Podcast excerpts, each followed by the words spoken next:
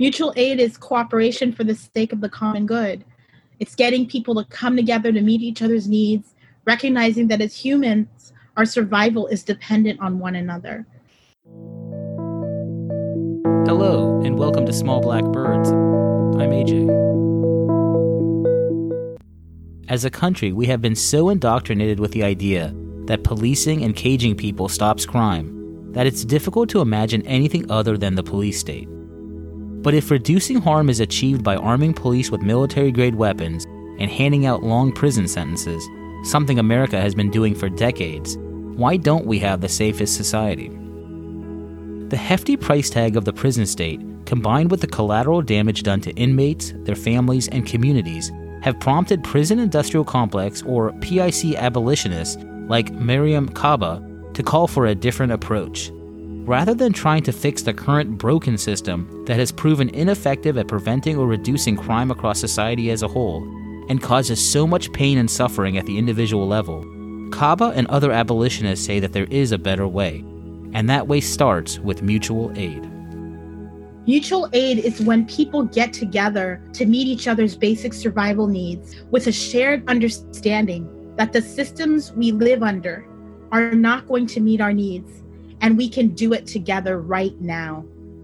Mutual aid projects are a form of political participation in which people take responsibility for caring for one another and changing political conditions, not just through symbolic acts or putting pressure on their representatives in government, but by actually building new social relations that are more survivable.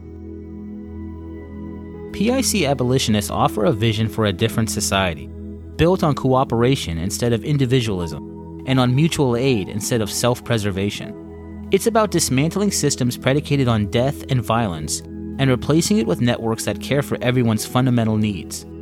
What would the country look like if the hundreds of billions of dollars spent on policing right now was redirected toward housing, food, and education? What if instead of building more overcrowded prisons, cities and states invested that money in things that improved people's lives, like healthcare and transportation? Focusing on individual needs and investing in things that support strong and resilient communities, mutual aid offers a powerful alternative to the police state. It's building relationships with your neighbors based on trust and common interests. It's making decisions by consensus rather than relying on authority and hierarchy. It's sharing things rather than hoarding things. It's treating no one as disposable. It's providing all kinds of support, ranging from food prep to childcare to translation to emotional support to recognizing the value in all of them.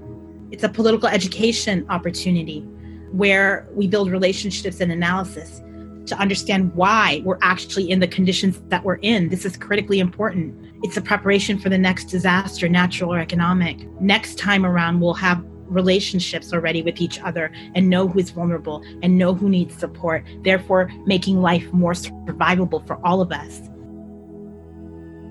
The nationwide protests against police brutality put a spotlight on the different ways mutual aid networks support their neighbors. It should come as no surprise that mutual aid has been popular among black communities, as well as other groups often excluded from government assistance, such as Chinese, indigenous, and Latino communities.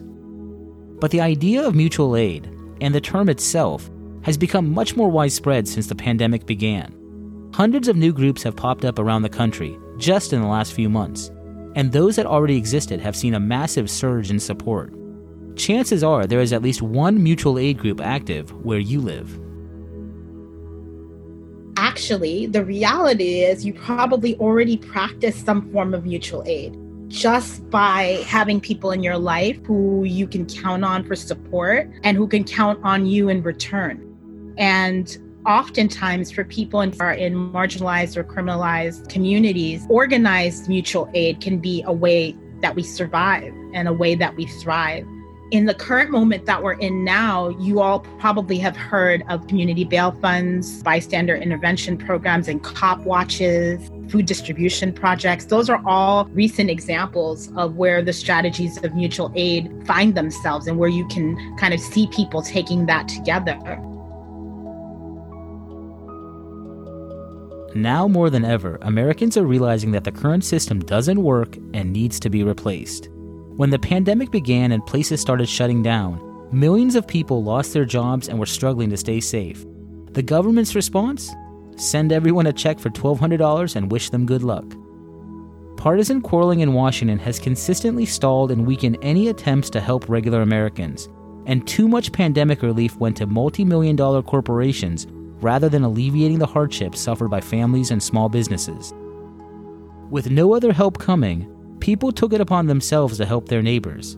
Some delivered groceries to the elderly, while others distributed personal protective equipment to people working on the front lines. Others raised money for the nearly 10 million Americans who fell behind on rent during the pandemic. Mutual aid has also proven effective after hurricanes and other natural disasters. Just recently, state and regional public power utilities coordinated a mutual aid network to restore power for those affected by Hurricane Ida.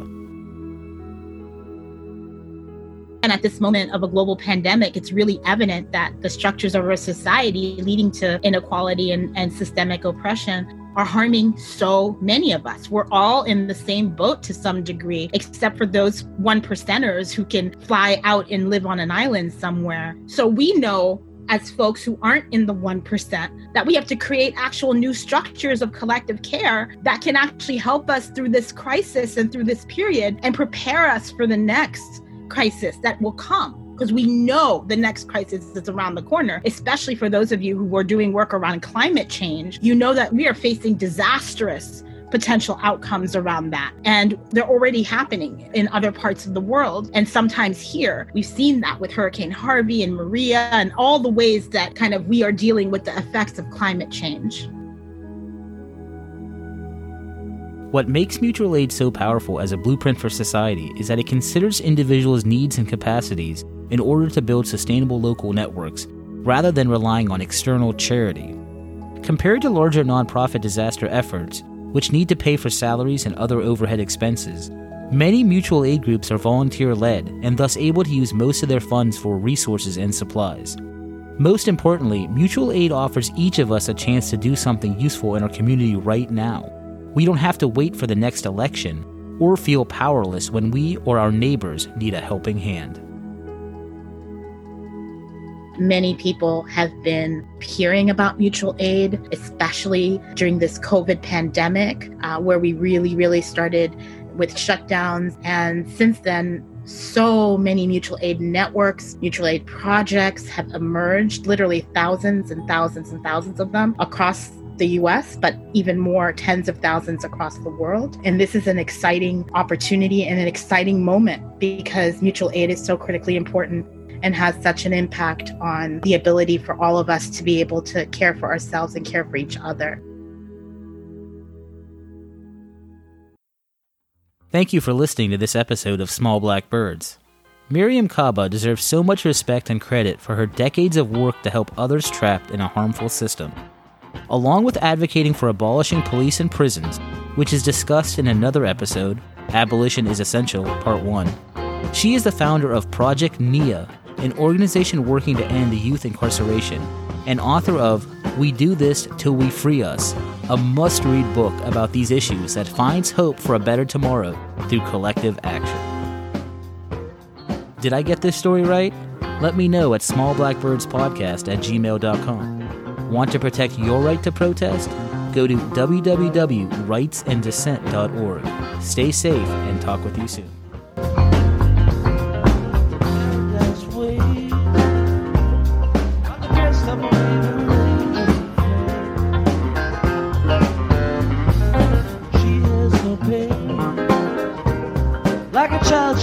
She is not to